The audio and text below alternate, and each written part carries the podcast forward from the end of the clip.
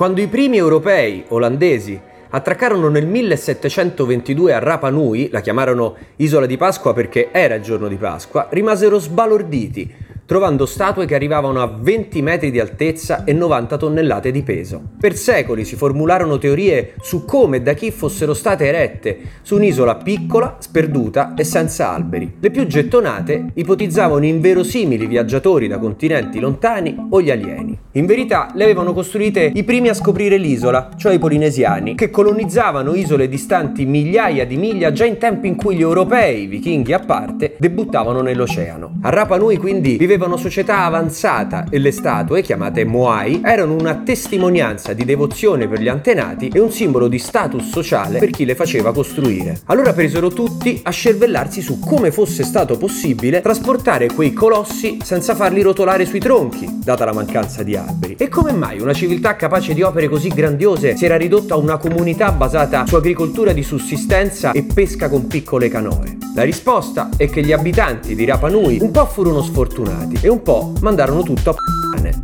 Come racconta Jared Diamond nel libro Collasso, furono sfortunati perché l'isola di Pasqua è piccola, secca, piatta, fredda e remota, fattori che la rendono vulnerabile agli effetti della deforestazione, visto che è poco probabile che gli alberi, una volta tagliati, ricrescano. E hanno mandato tutto a p***ane perché gli alberi li tagliarono tutti per fabbricare case e canoe sempre più grandi, infrastrutture per trasportare le statue e anche per fare fuochi con i quali scaldarsi e cucinare. Insomma, hanno continuato a deforestare, probabilmente non realizzando che gli alberi non sarebbero ricresciuti, fino a che non ne è rimasto più nemmeno uno. È un meccanismo noto, quello che porta a distruggere collettivamente un bene comune perché i singoli vogliono ottenere un vantaggio personale. Nelle scienze sociali si definisce tragedia dei beni comuni o trappola sociale. Uno fa una cosa che nel breve termine va bene, ma se la fanno tutti, a lungo termine succede un disastro. E a Rapa Nui disastro fu, senza alberi niente canoe per pescare a largo, nessuna protezione per la terra che martellata da vento e piogge si diventando sterile e causando smottamenti e frane che travolsero i villaggi. E più la situazione peggiorava, più la competizione tra gruppi per accaparrarsi le ultime risorse si intensificò.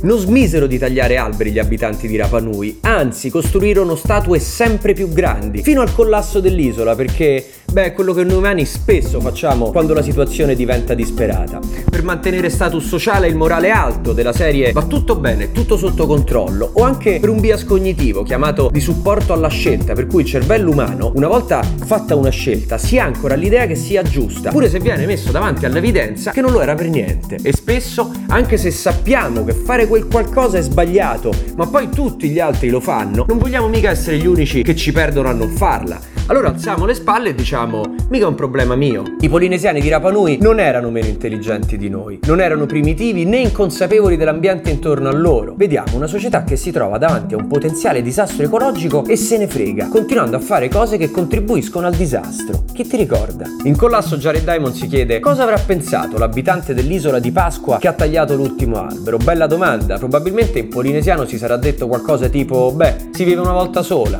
E che avrà pensato chi stava battendo il penultimo albero il terzultimo albero, molto probabilmente in polinesiano qualcosa tipo ma mica un problema mio.